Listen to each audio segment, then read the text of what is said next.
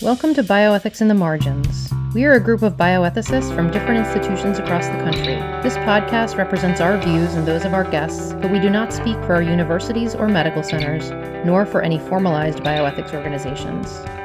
Our mission is to bring marginalized topics and voices into the bioethics discourse. This podcast is hosted by Dr. Amelia Barwise, Assistant Professor of Medicine and Biomedical Ethics at the Mayo Clinic and Dr. Kirk Johnson, Assistant Professor of Justice Studies and Medical Humanities at Montclair State University. Please enjoy this conversation. So, today on our podcast, we've got um, Dr. Chris Willoughby. And Chris is a historian of slavery and medicine in the United States and a visiting assistant professor of the history of medicine and health at Pitzer College in Claremont, California. He's the author of the book Masters of Health Racial Science and Slavery in US Medical Schools, which will be published this November by the University of North Carolina Press. And with Sean Morey Smith, he edited the book Medicine and Healing in the Age of Slavery. He's also written several popular articles for the Washington Post, AL.com, and Black Perspectives. So, uh, welcome to the podcast. Um, and thanks so much for being here. And congratulations on your book. It's absolutely phenomenal. So, um, just to sort of start from the basics, what inspired you to write a book that's focusing so much on the deep connections between racial science, slavery, and medical schools specifically? First, thank you so much for having me. Uh, it's great to be here. Um, so, it, this really goes back to an early research project in the beginning of undergrad, well, end of undergraduate, beginning of graduate school, where I was very interested in the secession movement pro slavery arguments and the, the kind of logic of them to the extent there was one. So I went to these racial science books, the, the most famous being Samuel George Morton, uh, um, his Crania Americana and Crania Egyptica, and then uh, Josiah Nott and George Gliddon's Types of Mankind and Indigenous Races of the Earth. And what kind of the I was reading all these books on the coming of the Civil War the fracture of politics over slavery. And th- these people would be cited as kind of kooks, uh, um, using what we would think of today as pseudoscience to justify slavery. But what wasn't being addressed, and I was looking at the title pages of these books, was that they were almost everybody had an MD.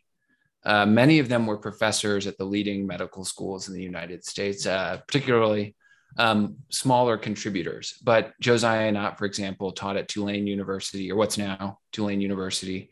He helped found the Medical College of Alabama, which is UAB. He trained at the University of Pennsylvania, the first medical school.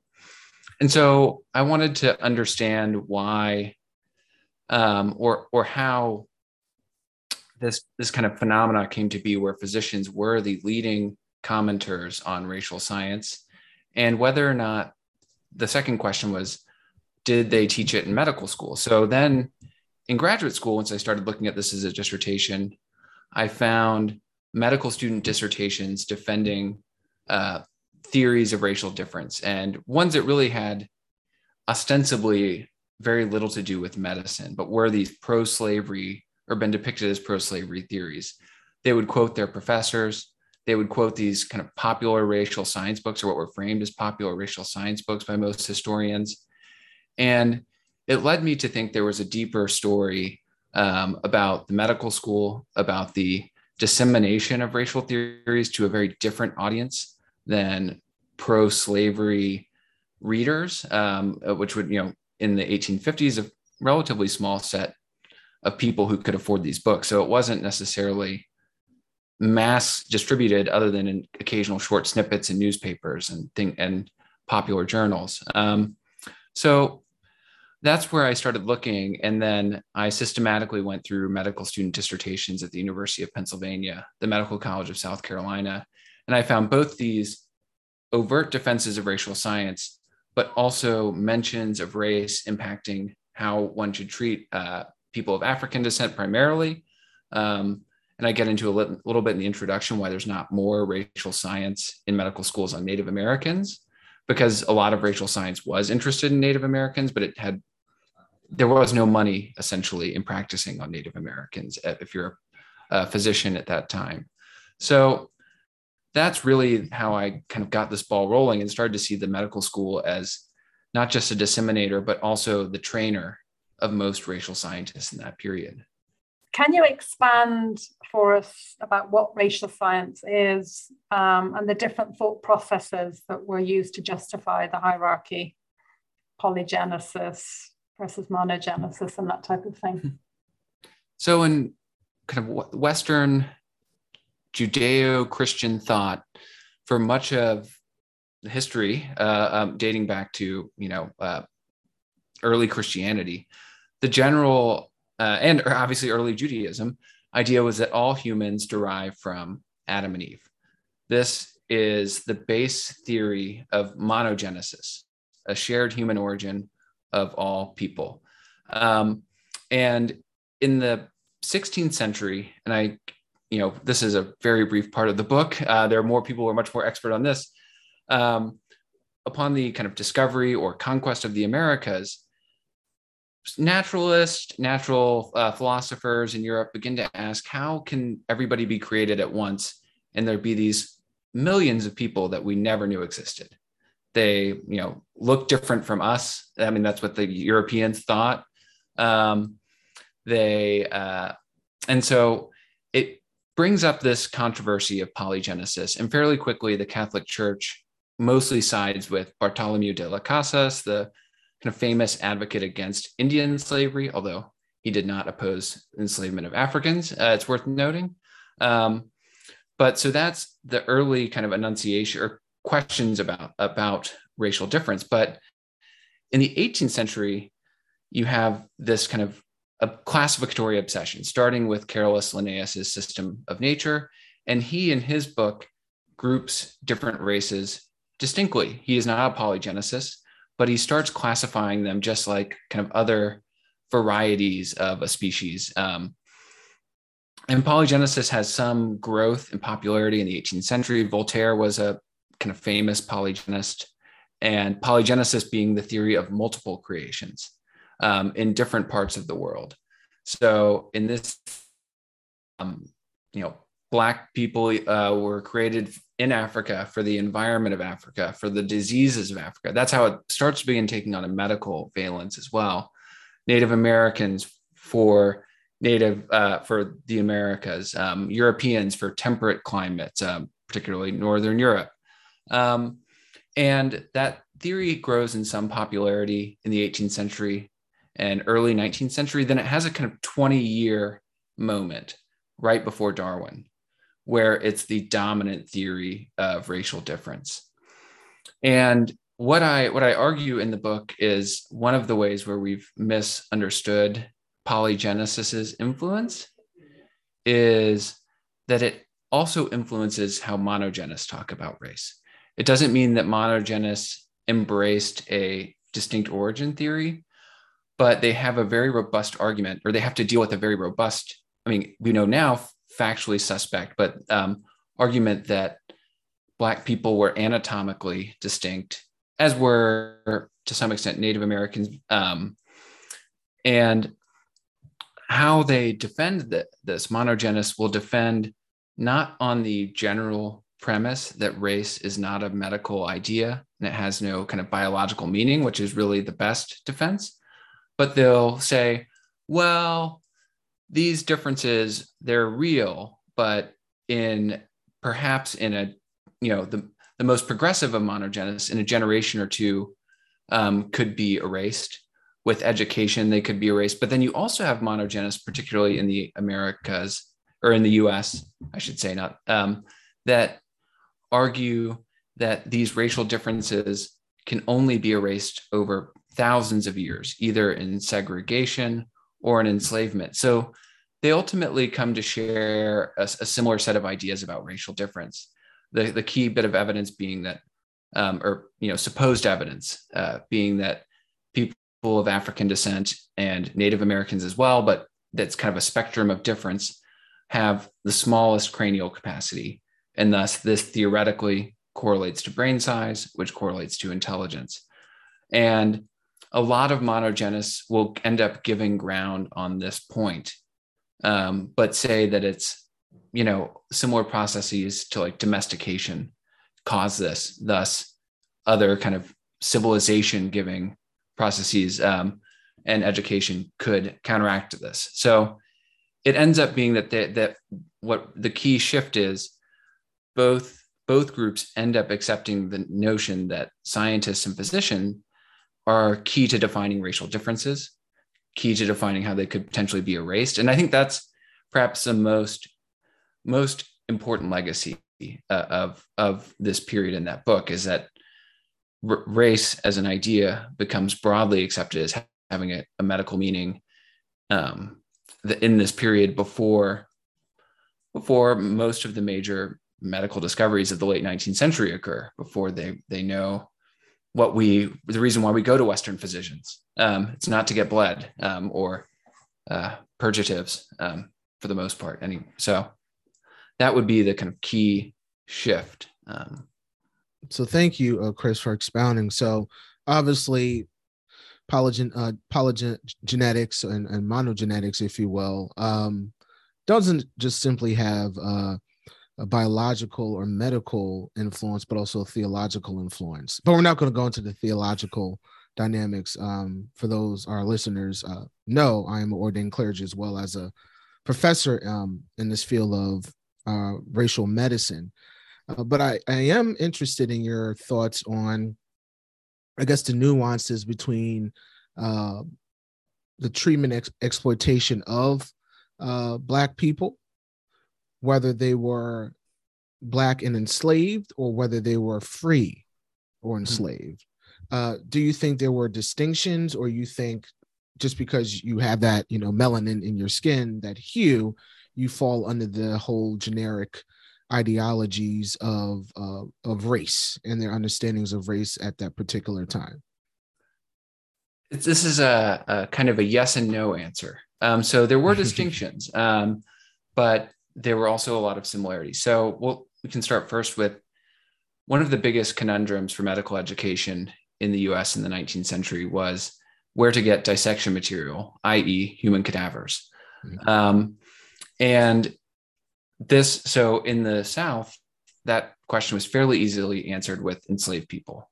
It's not to say that they didn't steal other people's bodies, but the vast majority would have come from enslaved uh, uh, from enslaved people. Um, and then, so in the North, they're still preying upon the most socially disenfranchised and socially weak people.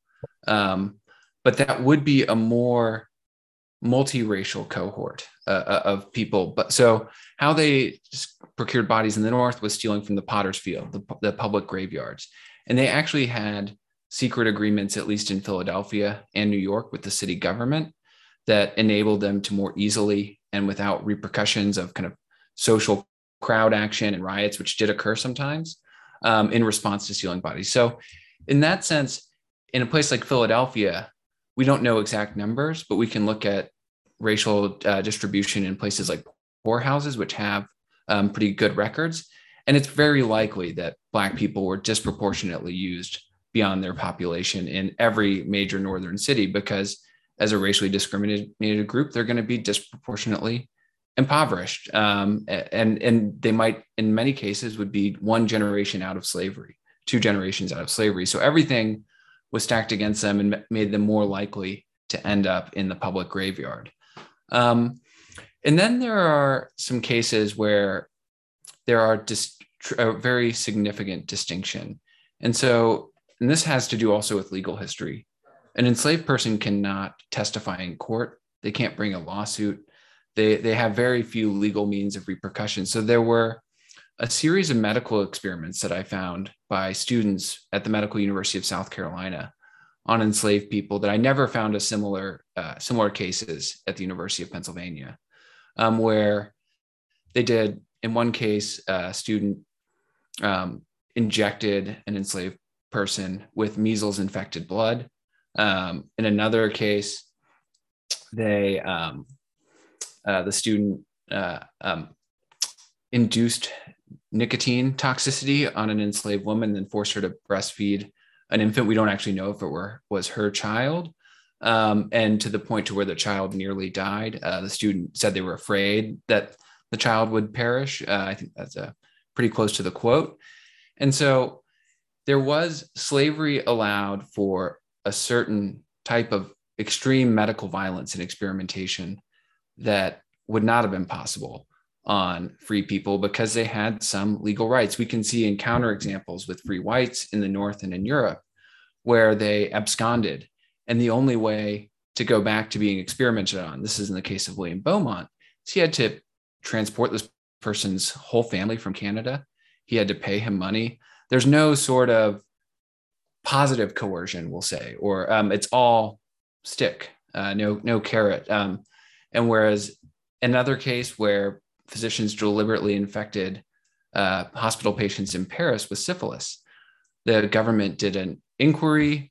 There was a major investigation. It was a it was a real um, big dust up uh, over it and bring in legal authorities. They actually changed the rules governing how um, physicians could use uh, or or the types of experiments they could do on hospital patients.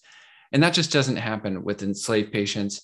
And even these things were different from what J. Marion Sims did to enslaved women, in that they had no immediate therapeutic purpose. The experiments that I found, they're purely harming patients to see how disease is transmitted or how nicotine um, how how nicotine is transmitted in one's body. So they're purely kind of physiological experiments versus versus I don't buy J. Marion Sims' argument or pe- people who defend him, but you can make the case that he's trying to also cure a legitimate surgical ailment. Um, so that's one of those kind of key differences is that enslaved people, both in their color and prejudice, are it's more morally acceptable to do these types of experiments on them. It's more morally acceptable to steal their bodies, but they also have far fewer social and legal avenues to challenge the medical profession than even a poor white person would.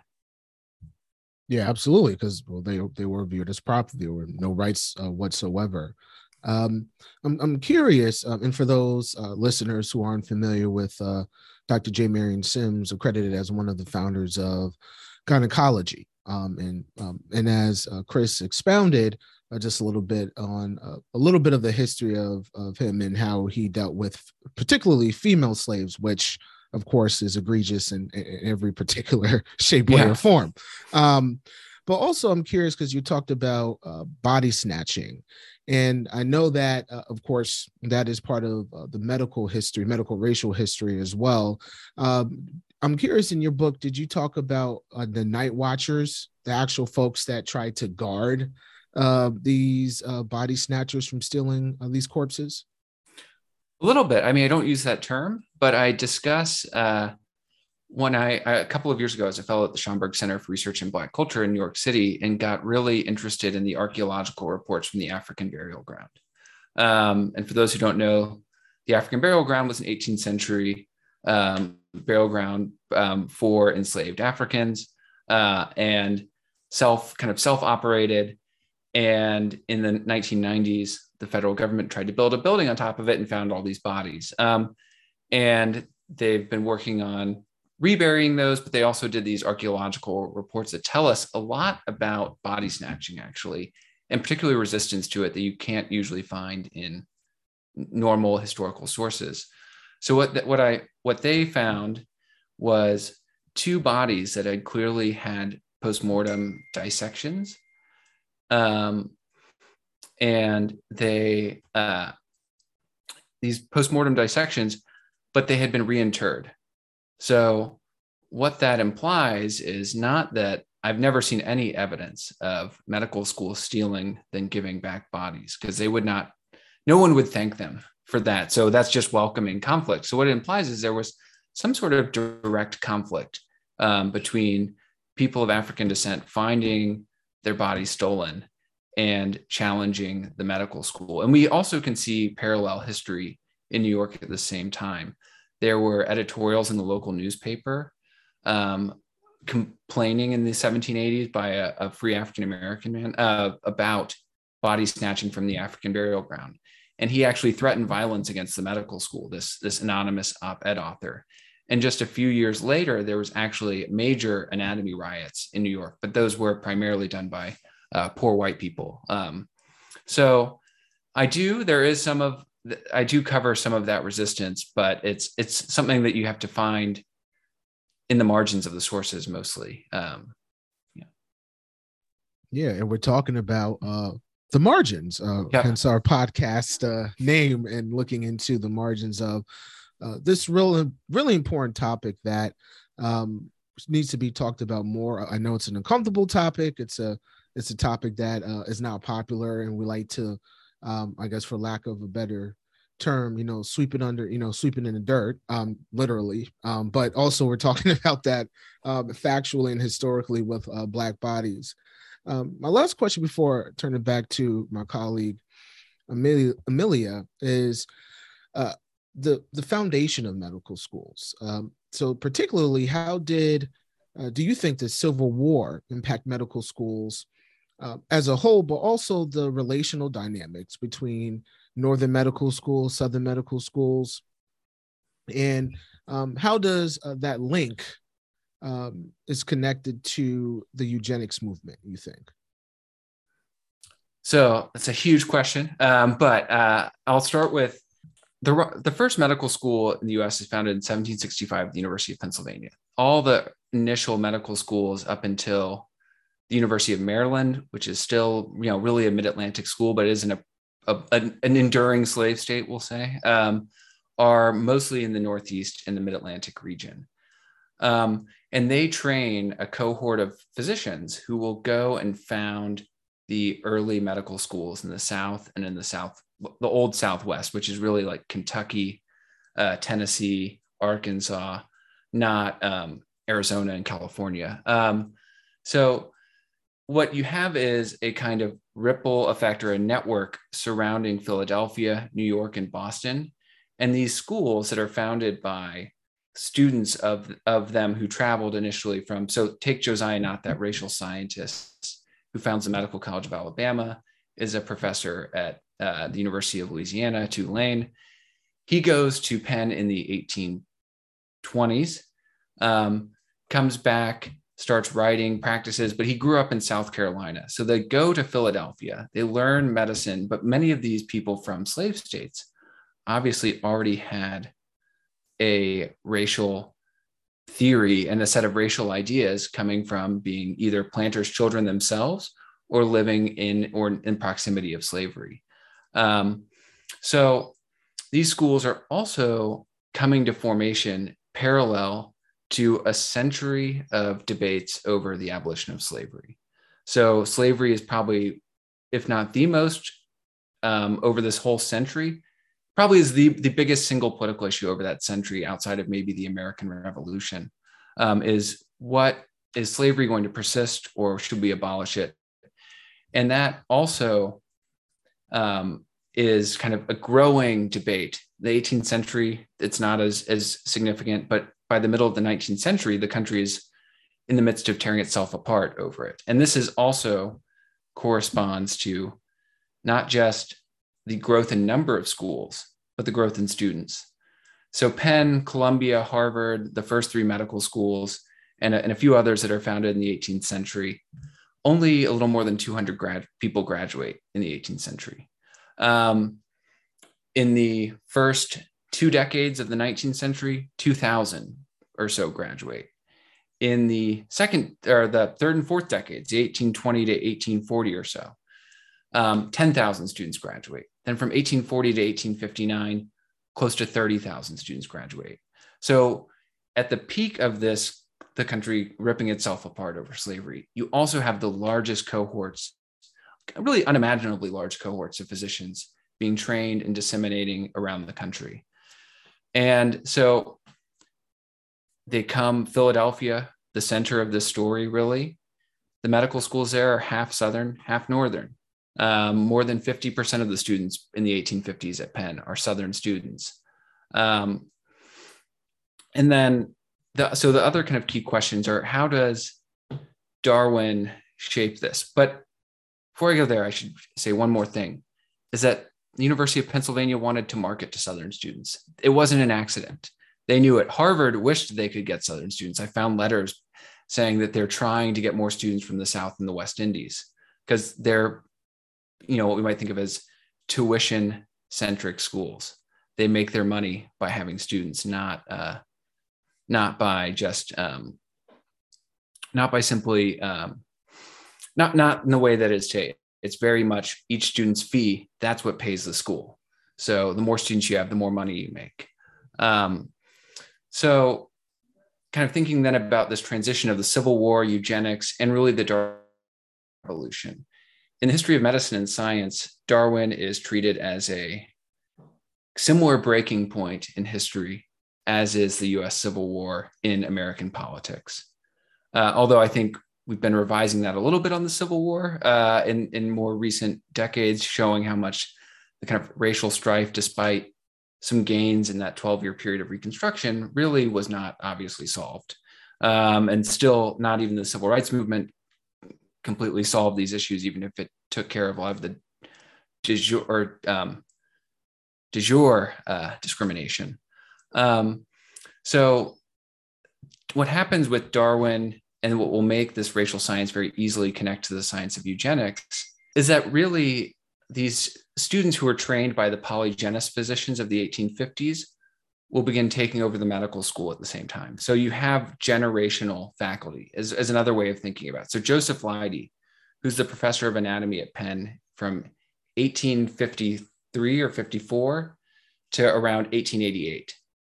He'll be one of the earliest American car, uh, converts to Darwinian evolution. Pretty much in 1860, he um, embraces uh, the theory of natural selection, despite having been a polygenist um, uh, prior to that. Um, but his racial teachings on anatomy, on anatomical difference, don't change. And we can see that from lectures, is that what really changes is the causal explanation of racial science, not um, not the uh, not the actual way they're depicting people of African descent's bodies.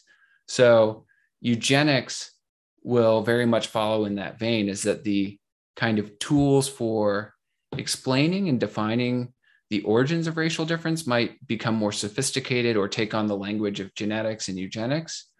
But a lot of the morphological distinctions, also medical stereotypes like yellow fever immunity, um, while there's some complex truth to malaria immunity that has nothing to do with race, um, that these these will survive and just have a different explanatory matrix for uh, for for defining the differences. And that's that's really one of those key differences that you can still see up until today is that some of these anatomical ideas that were pioneered in the first half of the 19th century and second half of the 18th century still crop up in medical theory um, in ways that are surprising and complicated. Yeah, so just to go off that point, then, um, can you tell us more about how the the curricula and the teaching in medical schools has been influenced or is still being influenced by this background and what it was built from? Well, I think I think one of the biggest single problems is that the way the med- medical profession and uh, has tends to deal with crises around race, be it the kind of uh, revelations of the Tuskegee syphilis experiments, um, or uh, even how American academics reacted to Nazi eugenics experiments, is that they tend to think that one incident is the main defining feature of the system rather than questioning why they use race as a biological category. So there are these persistent medical stereotypes, but most I think you know they're they're not. I hope I'm not sure, but the, the majority of doctors don't believe that black people have denser bones or thicker skull bones in particular. I maybe that's too much credit, but I think where it really ends up being most pernicious is in the presumption that race has that these kind of five narrow racial groups, uh, and obviously different scientists will put out different ones. And certain a recent JAMA article, all of a sudden Latinos were, were a racial group, even though that's historically more of a language group um, or people, Spanish speakers. Um, uh, but the, the presumption that there are a handful of genetic silos that uh, correlate to skin color, that you can then prescribe unique medicines um, perceive take away kind of you and then this is not necessarily medical, but in terms of standardized testing that you can then kind of in the case of the other part of racial science is not as medical, but the physicians, the anatomists would reify in their discussion of anatomy was lesser intelligence due to cranial capacity um, or supposed cranial capacity. Um, is the these kind of correlations of skin color to intelligence are still very appealing to the kind of right wing um, uh, proponents of standard um, IQ testing um, particularly one thinks about Charles Murray's work, even though he he also writes about how poor whites do poorly on IQ, but that's not racial,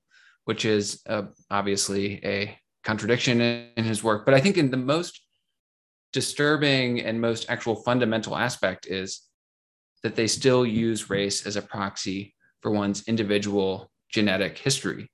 And a basic understanding of human migration human interaction tells us that if you're going to say that African Americans, who we know have often a lot of European heritage, if you're going to say that because of their kind of racial inheritance, one needs to screen them for sickle cell, then why not also screen them for cystic fibrosis? Uh, like it's like these these lo- uh, fundamental uh, contradictions of using race as a category when the history of humans outside of isolated specific groups is of moving around, procreating with each other, and actually sharing their genes. So I think that's really the most fundamental problem that medicine needs to face is that they've bought into this 18th century system that you can easily sort people into simply quantifiable, quantifiable groups primarily based in skin color. Obviously, with things like Tay-Sachs, they that's not necessarily a skin color issue, but it's still a racial issue, but different um, because of building a race around somebody's religion. Um, but that, that I think is really this this most fundamental uh, problem it, that occurs in the medical school is the embrace of racial categories that's never been fully um, left behind and yeah, and rather than the kind of a few bad apples narrative that tends to dominate in the wake of revelations like Tuskegee, like even I think there's been more uh, more press coverage of the Kligman skin tests in Philadelphia um, at the uh, penitentiary in Philadelphia or the move bombing children. Is that uh, this is much more sadly the normal operations dating back to the late 18th century that haven't ever been fully interrogated of why, why do they do things this way? Why do they embrace these racial categories when they, you know, it's the, the illogic is so fundamentally built in that it does not take an MD to explain why why not malaria resistance is not a racial characteristic. It's a characteristic of a lot of people in the Mediterranean world who evolved in, in certain moments with malaria.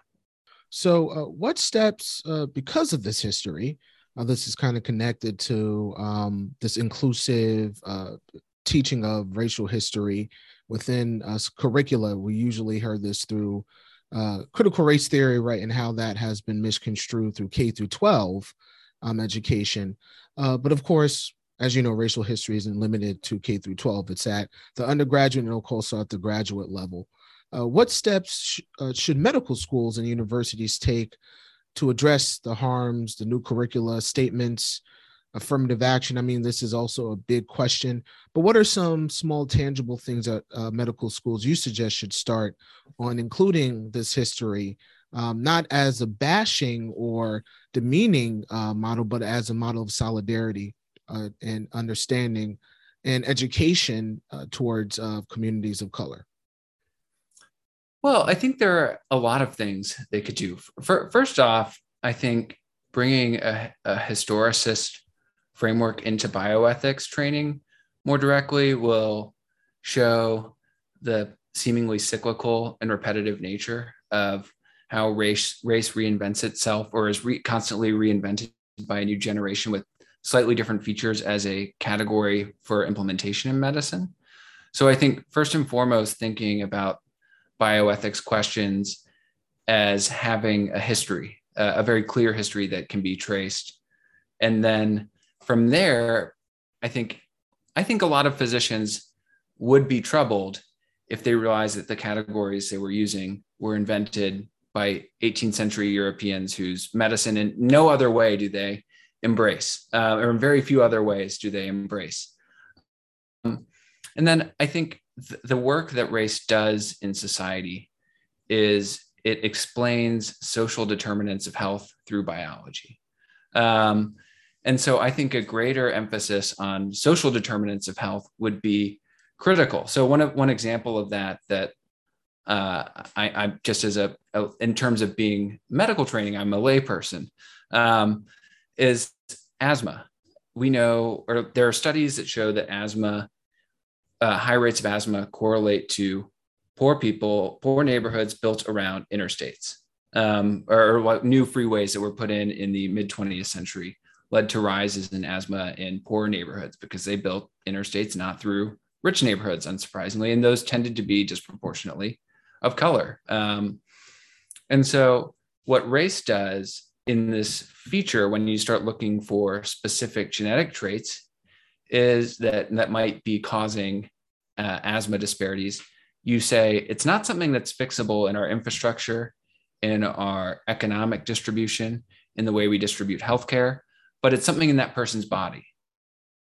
We need to find a cure for their bodily uh, bodily malfunctions, um, rather than we need to either find a way of preventing interstates from polluting people. Uh, I don't know. I'm not a civil engineer, so I'm not even going to try and comment on that. But find ways of cleaning up people's immediate environments, giving people access to better healthcare, better nutrition. These are the things that seem to most fundamentally shape group healthcare outcomes. Obviously, there are in, individual genetic histories, but when we start looking at kind of broad patterns, it seems much more likely in most cases and is much better explained uh, by looking at social determinants of health. So that would be the kind of two two critical uh, issues that I would really focus on. And then I think that there are other things that have to do with maybe more international questions, but I, I think looking at the social determinants of health rather than racial determinants of health, which are generally speaking fictitious, um, would go a long way in diagnosing what is actually causing racial disparities and other kind of social disparities in disease. So, what about what do you think should be done with anatomical remains that medical schools have used in the past and those collections? How do you think that issue should be handled now? Well, that's a really complex question. I think first and foremost, schools need to actually begin cataloging what they have, start figuring out what's in some of these archives. Because some places, like Transylvania University, has it's a, now a small liberal arts college, but was one of the leading medical schools in the 19th century uh, before it closed with the Civil War. But they still have tons of anatomical specimens um, but they don't have any resources to really catalog them. The the person who is curating it is in their physics department. He's really fantastic, does a great job. I don't want to, um, but it's not his specialty. He can't respond to NAGPRA requests. He, he does not have that training that a real museum uh, um, scholar would have. So first and foremost, in some cases, it's just actually figuring out what they had. My alma mater for my PhD, Tulane, found a mummy that came from Egypt that I'm pretty sure I know where it, how it got got there under the bleachers of their uh, old football stadium um, some decades ago. So that I think first and foremost is a lot of these places have huge collections that are really disorganized if they haven't been used for some time.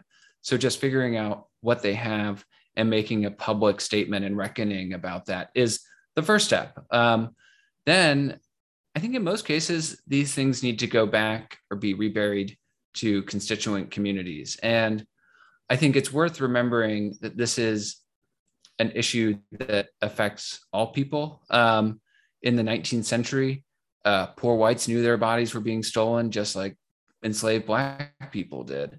And they rioted over it.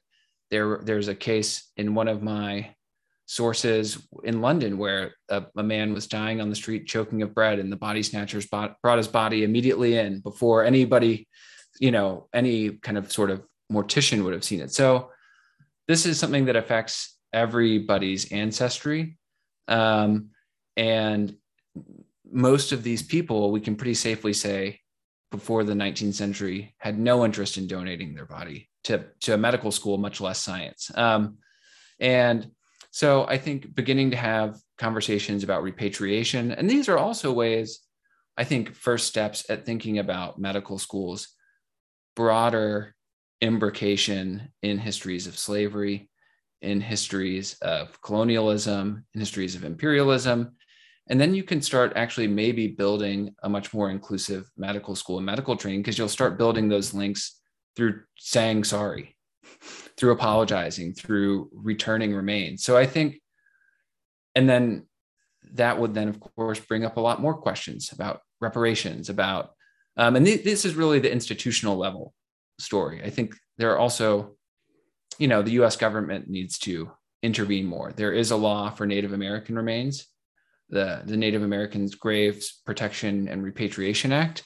There is no law for any any other set of remains. Um, it's good that they're there for Native Americans, but the federal government needs to expand this to, to its logical conclusion. So that none of the nobody consented, virtually nobody consented to give their bodies to these medical schools. And um, so I think that, and then you then you hopefully can actually start asking more questions about economic redistribution and and more deep uh, not deeper questions, but in, the kind of next set of questions because you have brought constituent communities to the table also um, and have hopefully built dialogue with, with them rather than just an internal study. Yeah, those are great suggestions. Now that your book is on its way, um, what other things are you working on? Well, that's actually your previous question is a great segue. Um, so there's one chapter in in the the book that uh, is coming out in November that really focuses on people. Well, first the networks uh, of trade that allowed skulls to be shipped to Boston. In this case, the focus case in that chapter is Harvard, but it's not just Harvard's medical school that was guilty of this, but that shipped bodies around the world to medical schools.